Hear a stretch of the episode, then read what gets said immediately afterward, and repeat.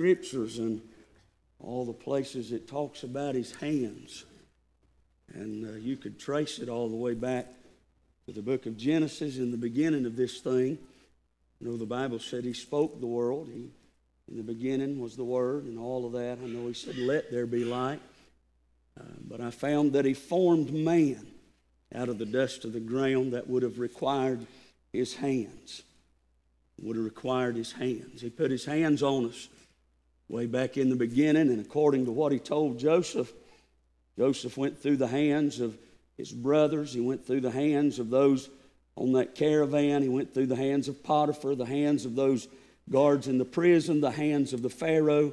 The Bible said that through all of that, the hand of the Lord never departed Joseph, kept his hands on him.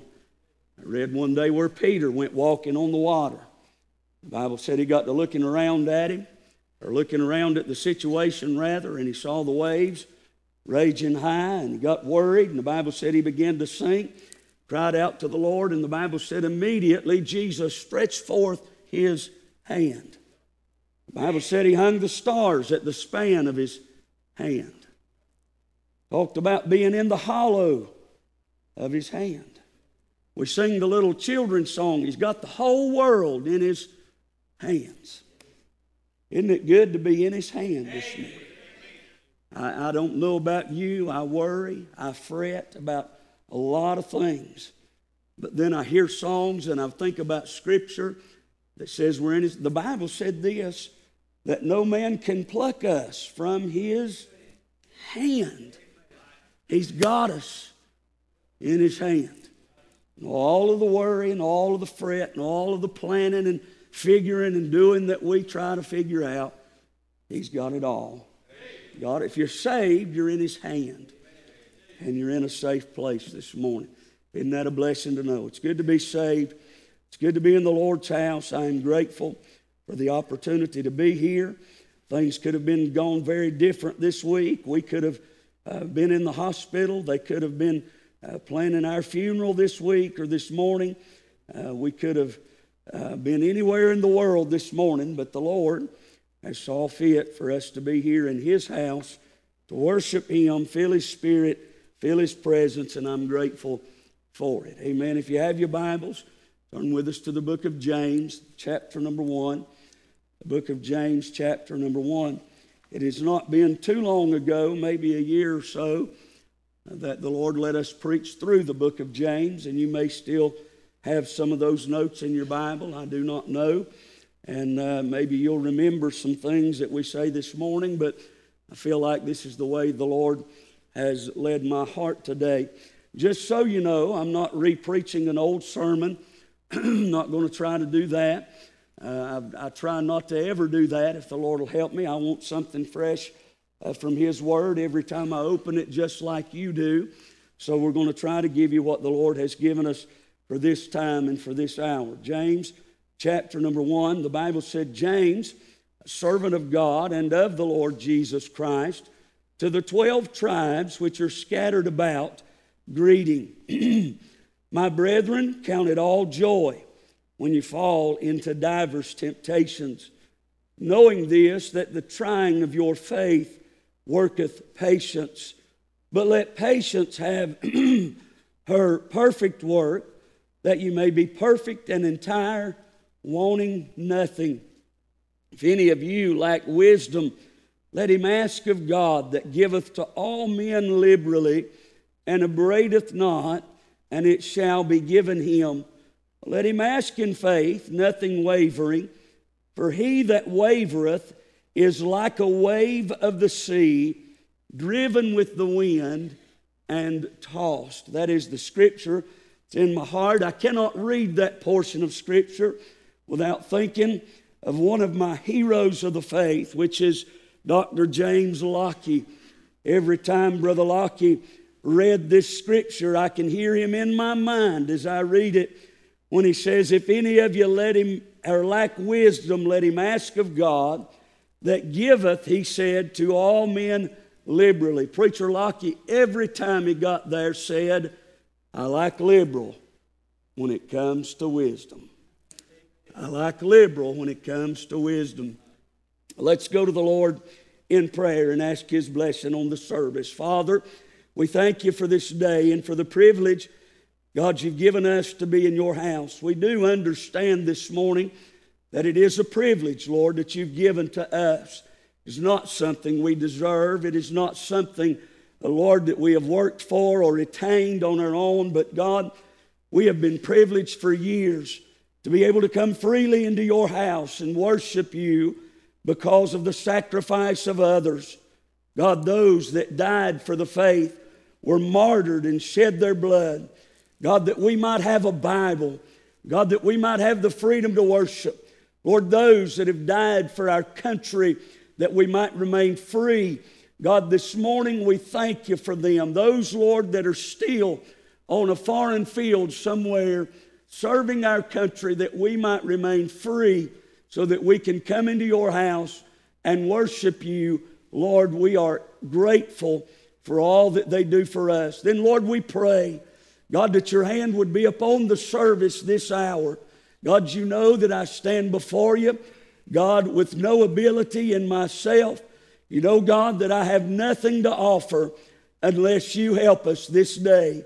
I'm trusting, Lord, that you'll move in our midst, that you'll stir our hearts, that you'll refresh our minds, and Lord, you'll give us utterance for our lips, that we might speak the words that would be pleasing to you this day. Go with us, Lord, if there be someone here that's lost and does not know you. God, let us find our way to the gospel, Lord, that they might hear and believe, God, this day before it's eternally too late. I love you, and I thank you for the privilege to pray and ask all these things in Jesus' name. Amen. You pray for us this morning as we look to the Word of God and try to give you what the Lord has given us uh, concerning these six verses in the book of James. I'll remind you that I am not good at making titles uh, for messages. I, I have good at that, and I'm going to be honest with you. I've never tried to be good at making titles. My opinion is this I want you to remember the scripture more than you remember the title of the message. I can remember some titles of messages that I cannot remember for the life of me what the preacher preached out of, what scripture that he used. I'd rather you know we're in the book of James than for you to know a title of a message, all right? So I'm looking here in the book of James, who uh, we know, according to uh, studies and former preaching, is the half brother of the Lord Jesus Christ. He is family to Jesus. We also know that James uh, did not believe on the Lord Jesus Christ as Savior or as Messiah until after the resurrection of Christ. He lived with him, he grew up with him, he played the same games with him. He no doubt worked in the same shop with him uh, and did the same things that Christ did. Uh, but he did not become a believer of Christ until after the resurrection. And as we come here to our text in our opening verse, I'm just giving you a little groundwork. Uh, the Bible said, James, a servant of God. I want to notice first thing the way that James characterizes himself. He could have opened the book by saying, James, the brother of Christ, a servant to the Lord, but he did not. He was not looking for notoriety. He was not looking uh, to be known in the world as the brother of Christ, uh, but he characterized himself as a servant of Christ, a servant as an under rower, that one that is in the bottom of the ship that nobody sees, uh, doing the work that no one else wants to do, a servant uh, that would take a job that no one else would want. And James, rather, characterizes himself as a servant of God. Uh, the message that we could apply to ourselves today is we ought to be like James. We ought to be okay at doing the little things. We ought to be all right with being a doer of the word and not just a hearer only. We ought to rejoice that there is any work in the kingdom of God for us to do. James not only shows us in the opening verse how he characterizes himself, he's going to let us know who it is that he is writing to. He says he is writing to the 12 tribes which are scattered abroad. He is writing to Jews, in other words, but let me say this to you most theologians agree that he is writing not just to Jews, but he is writing to born again believers that are Jews. In other words, those that were scattered abroad because they had accepted Christ, turned from what they had always knew, and were now under persecution from those they had grown up with and worshiped with in previous days. They were scattered because they left what everybody else stayed with. And in this category of the 12 tribes scattered, most theologians say we ought to make application uh, to us that are under somewhat of persecution or going through difficulties. And James introduces himself as a servant and identifies himself with these believers. And that's all right. I'm not ashamed to identify with the church of the living God. Christ, when he was baptized by John the Baptist, uh, did something other than be immersed in water. The word baptized certainly uh, does mean immersion. It means put them under. Amen. Uh, put them under the water. It is not a sprinkling. It is not what many churches has adopted. It is a submersion in the water. But beyond that, here's where I'm going. I'm, I'm trying to get sidetracked a little bit. Here's where I'm going. It is an identification process. When at these in a little while I will be baptized. They will be identifying uh, with the death, with the burial, and with the resurrection of the Lord Jesus Christ. Uh, they will be saying openly uh, that I have inwardly accepted Christ as my Savior, and I'm going to follow Him in baptism like He said we should do. Here's what I'm saying as members of God's church, as members of the local church, we ought to be like James and not be ashamed of those that are scattered. We ought to identify with those on the mission fields that are dying and giving their lives for the cause of Christ. And we ought not be ashamed about it. That's way more than I intended to say about verse 1. He's letting us know that He is writing to people who are scattered. Let me just throw you, paint you a little picture here if I could. If someone this morning come running through the back door with an AR on his shoulder, screaming, Get out of here, or I'm going to shoot you all.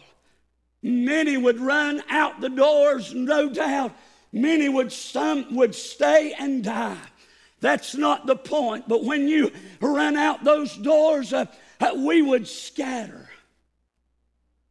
We would come to the next appointed service time and we would wonder what should we do? Should we go back to the church? Uh, or should we try to meet somewhere else? Uh, or should we just pray and read God's word where we are? We would be scared. Uh, we would be hurting. We would be confused. We would be wondering.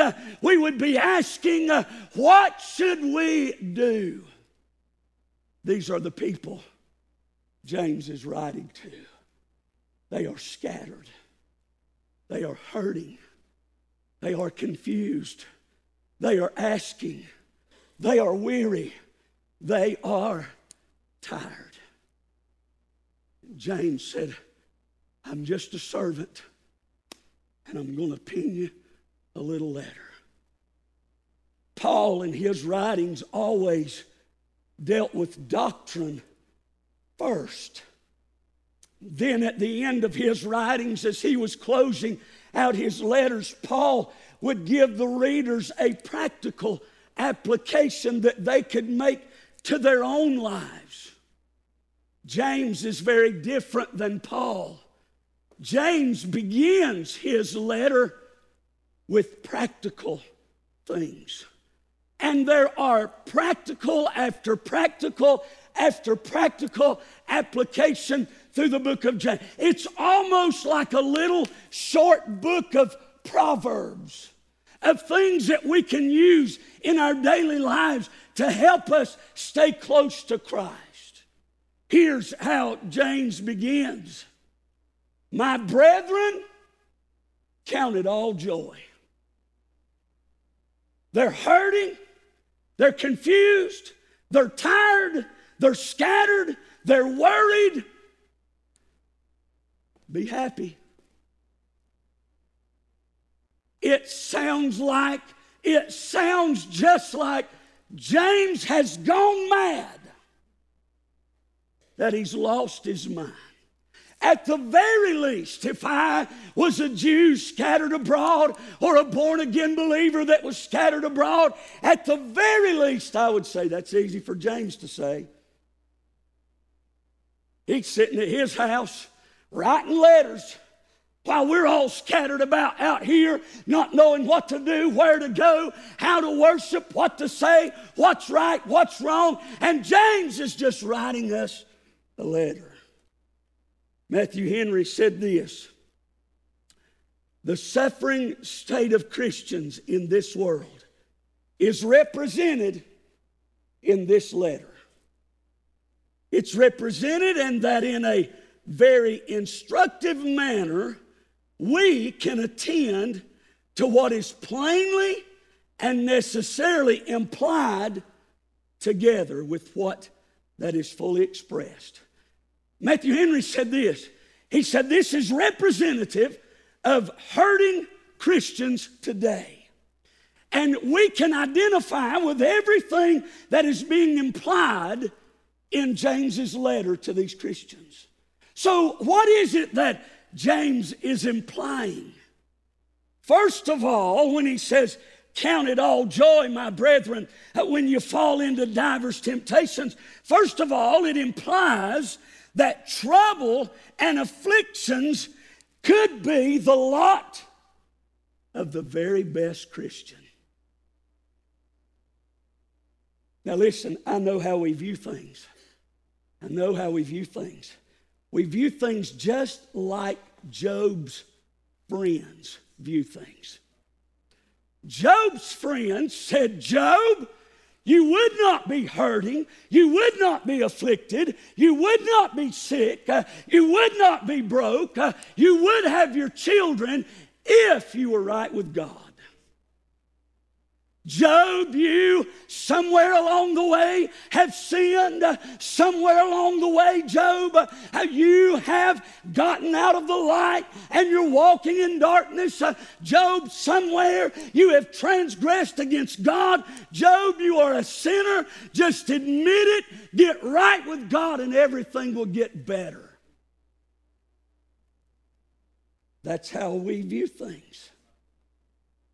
But according to what we are reading, he is writing to Jews, born again believers that are scattered abroad, that have done nothing but believe on the Lord Jesus Christ. Uh, they've been saved, they're born again, they're living for Christ, and it is implying to us that the best Christian could be filled with days of suffering and affliction and hardships and trials and tribulations and just difficulties on a daily basis.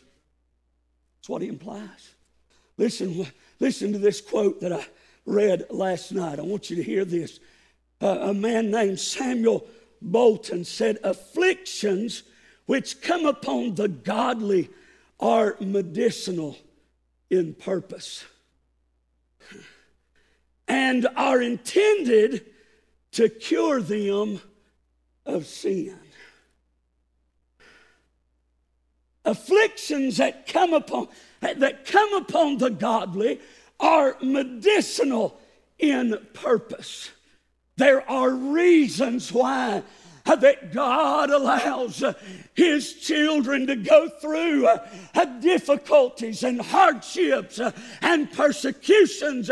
And friend, those things are to grow us and to make us stronger and to make us, above all, more like Him. Christ, listen to this. Christ is not trying to make you a better you. You know what a better Brandon is? Just a sinner still. A better Brandon is still just a sinner. A better Matt is still just a sinner.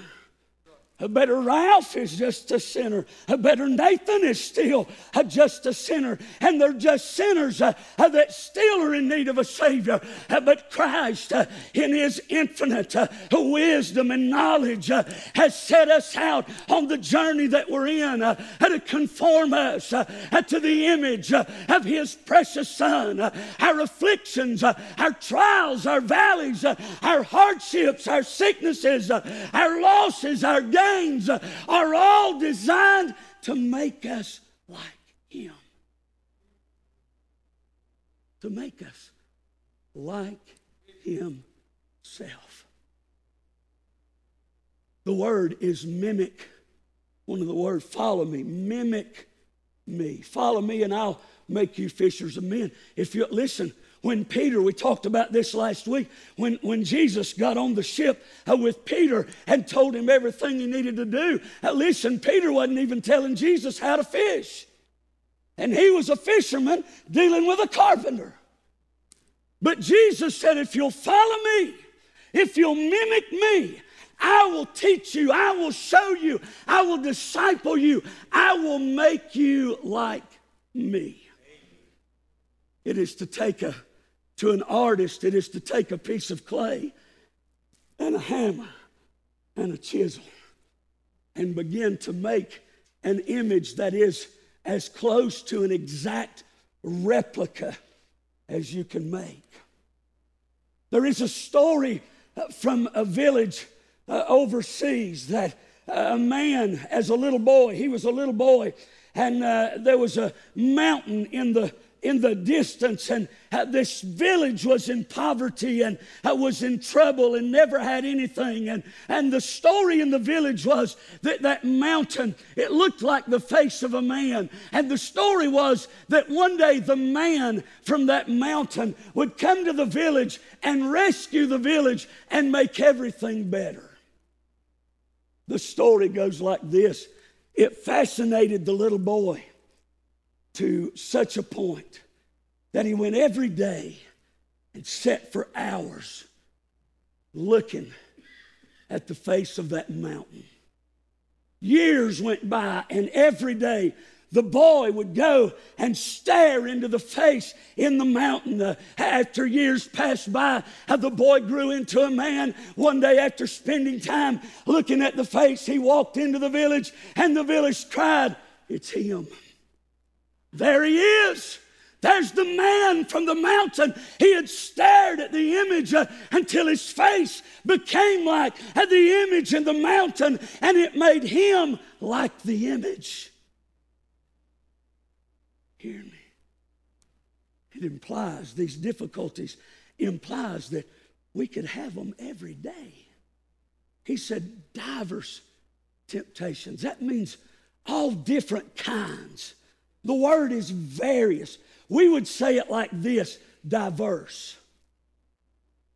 Diverse. The King James translators put it in there as divers. If, if they were to revise that today, they would put in the word diverse. It's the same idea. It is various, multiple temptations, multiple problems. If you lived at my house, you'd think it was like this one after the other one after the other. I mean, to the point where you even quit asking what's next. various, multiple, all kinds of situations. And he, he implies that these could come to the very best Christian, uh, to the one whose halo is brightest uh, and wings are the fluffiest. Uh, they can endure these afflictions as easy as you or I can. So don't, so don't, don't get to thinking that because somebody's going through difficulties that they're not right with God. As a matter of fact, let's view it the opposite. You might want to say those that are going through the most are probably the closest to the Lord. Amen. Those that seem to have the most difficulties does not mean that they are not right with the Lord. Through these things, through these diverse temptations, James takes a practical path to show us as Christian believers how to have a living, visible, productive faith in a fallen world. I have preached on faith multiple times, and every time I preach it, I remind you that the word faith is a conviction, it is a standard, it is the belief system in which we operate. That is how Paul viewed faith every time he wrote about it. He wrote about our belief system, our convictions, what we stand on, what we believe in.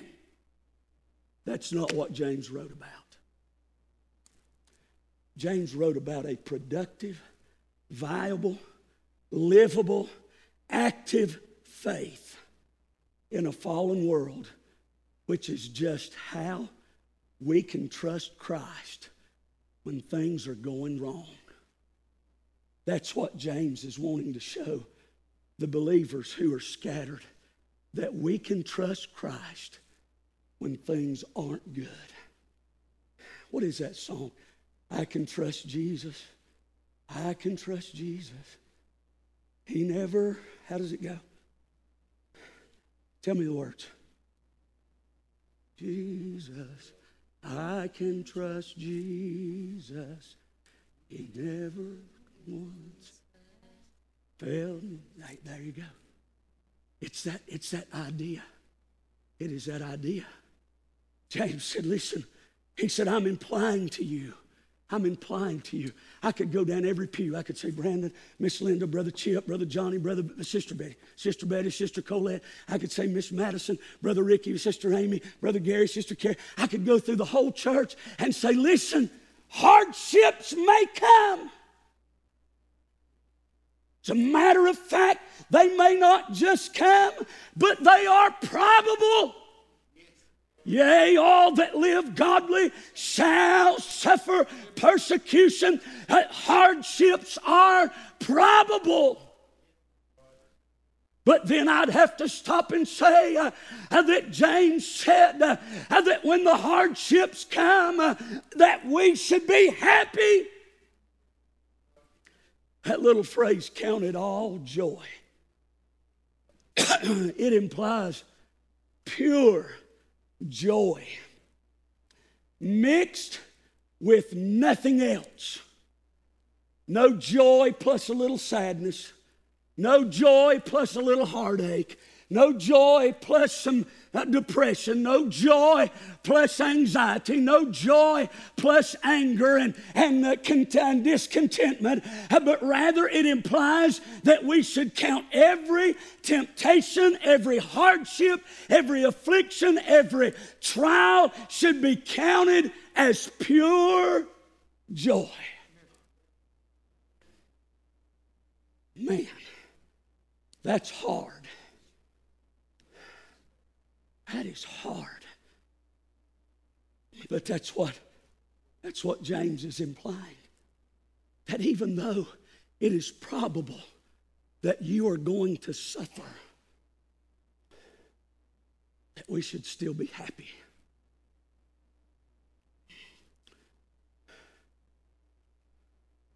Brother Rick, could I use you for illustration just for a minute? Brother Rick, almost every time I come up to Brother Rick and I shake his hand and I say, Brother Rick, how you doing? He usually says, I'm happy. I got a call a while back. Said, Brother Rick's dad is not doing well. And I went into the hospital room, just Brother Rick and his dad. He was crying. I said, Brother Rick, how are you? He said, I'm sad. Do You know why? Because it is hard to count everything that we go through as joy.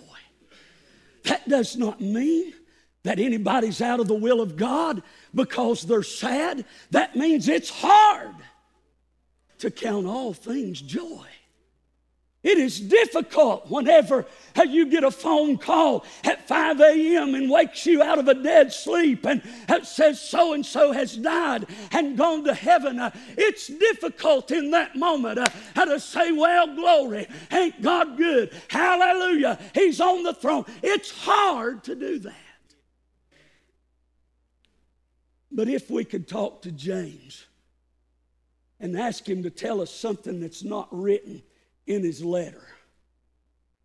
I think he might say something like this. I don't, this is speculation, imagination. It's my mind turning. It's not written in Scripture, so do not, do not think I'm giving you concrete words of James, all right? James might say, yes, it's hard. And yes, difficulties are hard. But I'd like for you to know the Jesus that I grew up with went to the cross of Calvary and he bled and he died and he suffered much uh, at the hands of sinners uh, and he suffered uh, uh that those that would come to him uh, might be born again. Uh, and the writer of Hebrews said that we have a high priest that can be touched with the feelings of our infirmities and what you can't handle. Peter said, Cast it all on him because he cares for you. While it's hard for you, it's easy for him. He bore it all. He bore it all. James implies that hardships could come to the best Christian. James implies that outward temptations and afflictions are temptations to believers, not just to sinners. These difficulties are temptations to these Jews that are scattered abroad. But listen, not only that, but he implies very much so uh, that there will be numerous and various temptations.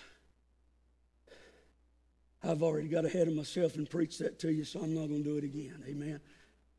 But he also implies that things, listen, I want you to get this. He implies that things that we didn't create may be on us as well. He said, when you fall into these temptations, these are things they didn't cause, they didn't create. It was not their fault. But he said, You're going to fall into them. There's going to be some pits along the journey, there's going to be some valleys. I, I don't know how most of y'all feel about valleys. I've just decided that's where we're supposed to live. The grass is green. Amen. The water's cool. You can eat and drink in the valley. The mountaintop is cooler.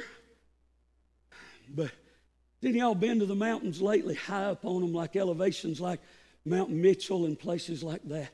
Has anybody been up there lately? Y'all know where the mountains are. Pretty flat here. It's been years since I've been to Mount Mitchell, but the last time I was there, once you crossed a certain elevation, guess what? It wasn't beautiful anymore. Acid rain has destroyed the trees. They're all dead. There are no leaves on them. There's no green foliage way high up on the mountains. Everybody's looking for the mountaintop, but it's in the valley. The song said, He restoreth my soul. It's in the valley where He leads us beside still waters. It's in the valley uh, where He takes us into the fields uh, of green grass. It's there when we can grow and be strengthened. And friend, listen, what I'm saying to you this morning uh, is we can all be stronger. We can all be better. We're all going to suffer. but it would be good if we would all move toward Him in the suffering. He has implied that there are things that you didn't even do that you're going to have to suffer. Things that you get blamed for. Things that happened when you weren't even around. Amen.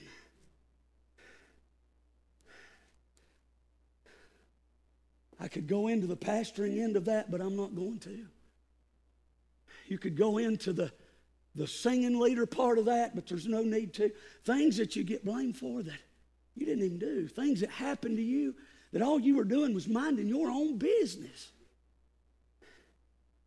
Trying to be an encouragement and a help to somebody.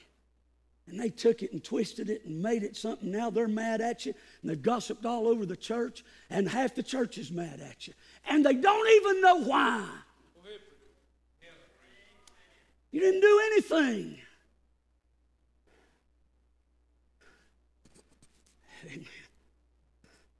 Sometimes, sometimes it'd have been better if you'd have just gone on and done it. At least made it feel better about them talking about it, you know. But he gives that implication in the text that you're going to fall into some things that you didn't even do. You're going to suffer for things that wasn't even your fault. Through these things, James, in a practical path, says, Listen, you can have faith and trust in Jesus, even when things are bad, and even in a world that has fallen so far away from God that they don't want to hear his name mentioned. Hey. You can still trust Jesus. Hey. James starts writing to these beat up Christians, to these people who are all kinds of emotional. And he says, Hey, brethren, count it all joy. Be happy. Any of y'all remember the little song from years ago, Don't Worry, Be Happy? Does anybody know the ironic thing about that song? The man that wrote it and sung it committed suicide singing, Don't worry, be happy. You know why? Because it's hard. It's hard to be happy and not worry. Now, get this I don't know anything about the man that wrote the song. It would appear to me that he did not know the peace of Jesus and that he could trust him even though things were bad. I can trust him.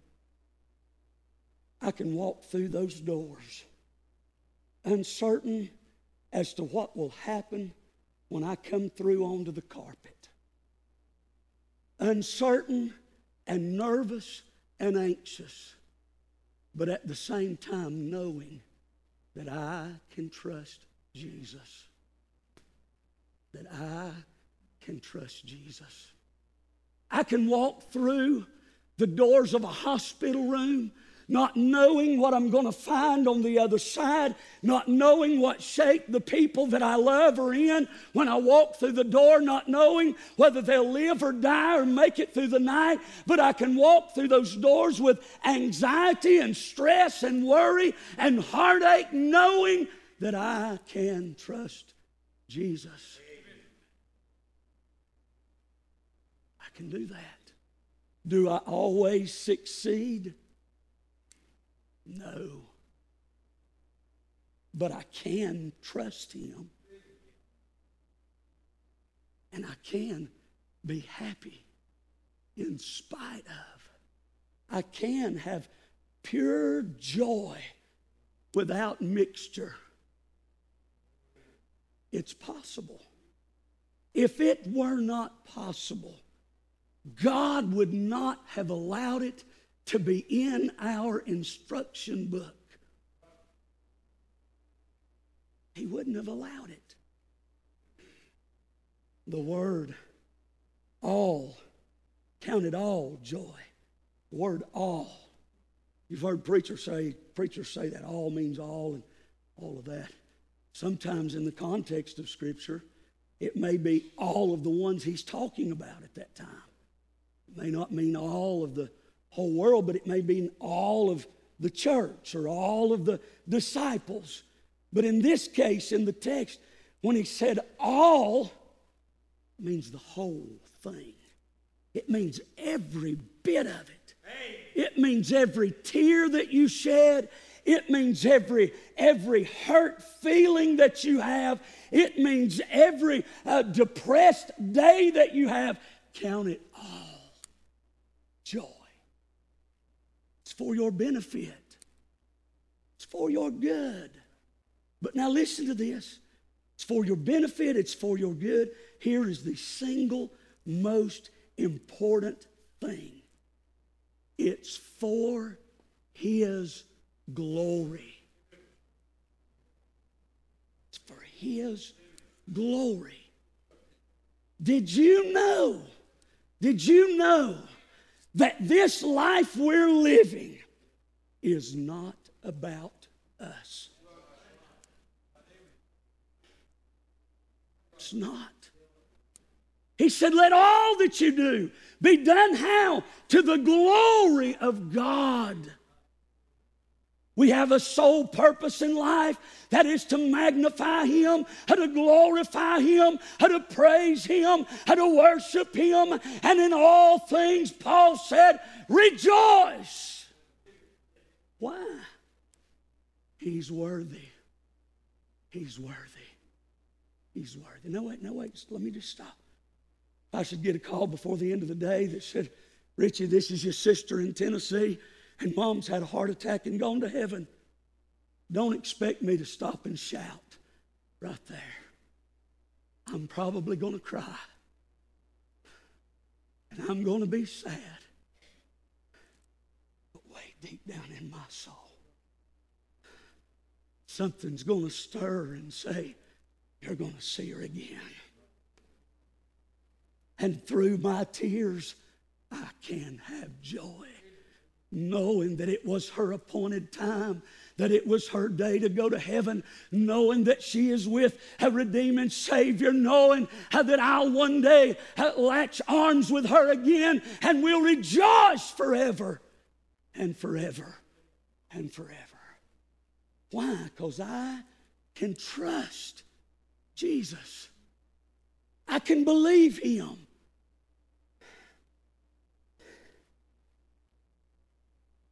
And James said, Brethren, count it all joy.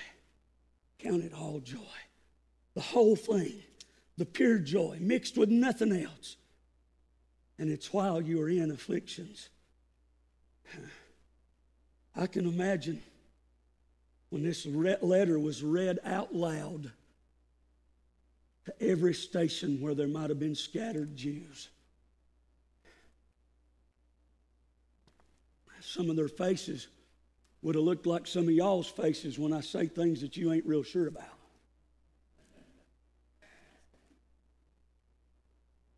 Eyebrows would go up, chins would drop. Did he really just say that while we're camped out in the wilderness, hiding for our lives, that we ought to be happy? Yes. Why? Because you're there for the glory of God, for the cause of Christ. And you can trust Him. You can trust Him. I drove down a road the other day coming home. I don't even know what road I was on, but somebody in the car said, Look to the right. Said, There's a homeless community or a tent community over there in the woods. And I quickly turned to the right, and they were tents sitting everywhere. They were homeless people living up in those woods in tents. And uh, I didn't think about it right then, but that just come to my mind. Those people I do not know their spiritual relationship or condition, but do you know how much trust you'd have to have in the Lord to spend your days living in a tent? I doubt many of us would make it a week or so. Some people like to camp and like to camp in tents.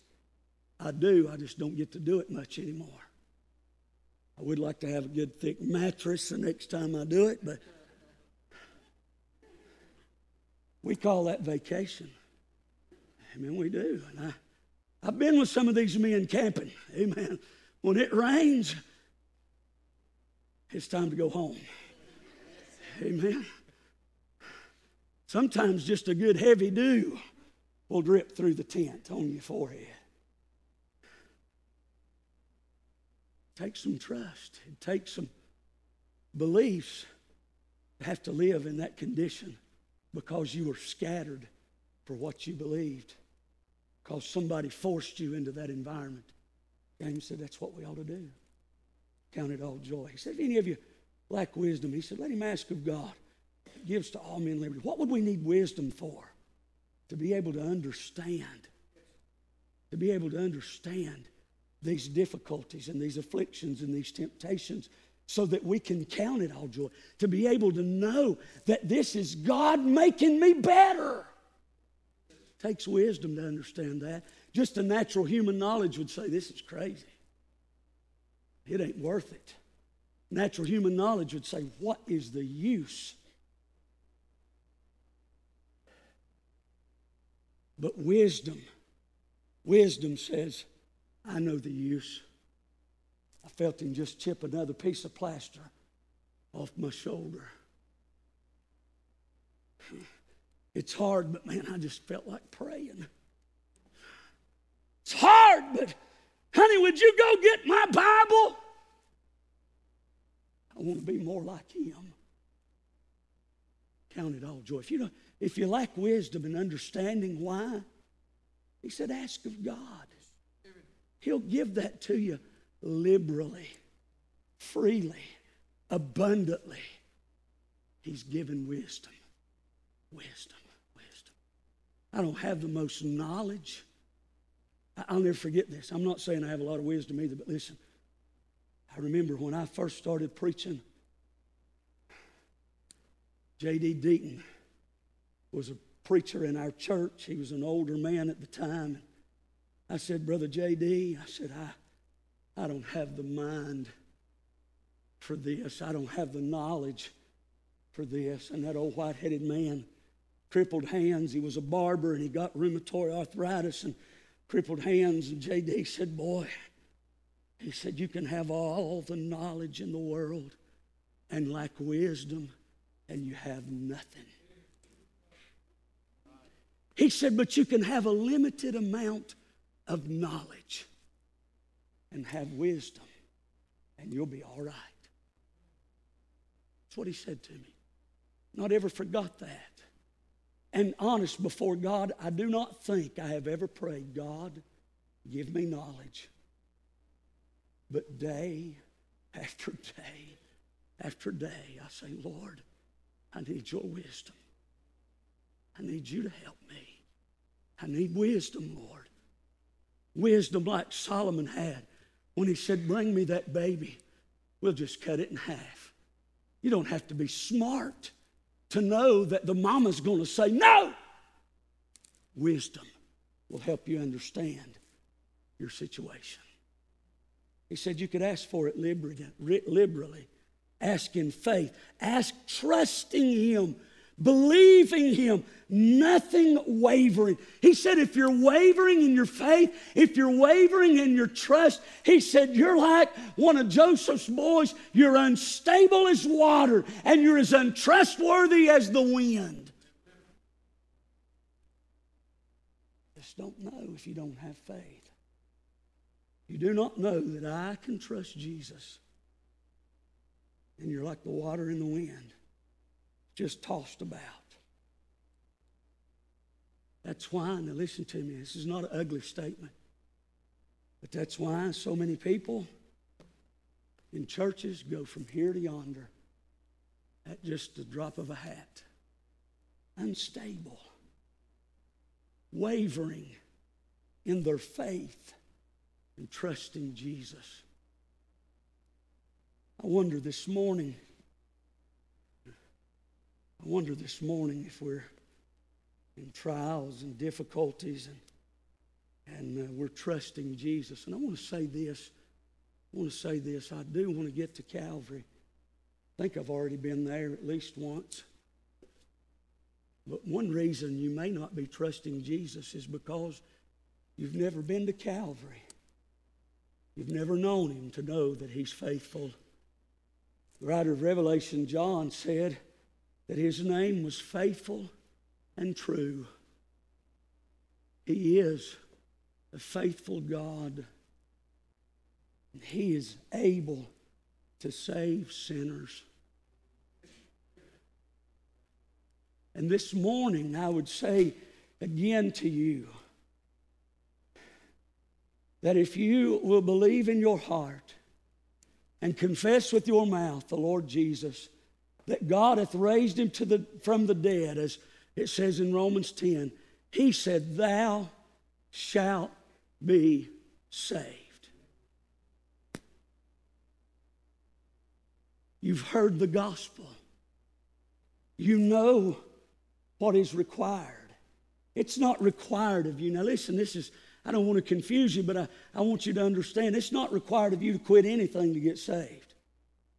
You get saved, and God will help you quit that stuff. Amen. That's what, what's required of you to get saved is to come and to be a sinner. You came into the world to save sinners. If you're a sinner, you can get saved this morning. Amen. I want to be clear. I want to be clear. That may be why you're having trouble trusting and having joy difficult places because you don't know the joy giver. You don't know the joy giver. Let's stand to our feet this morning.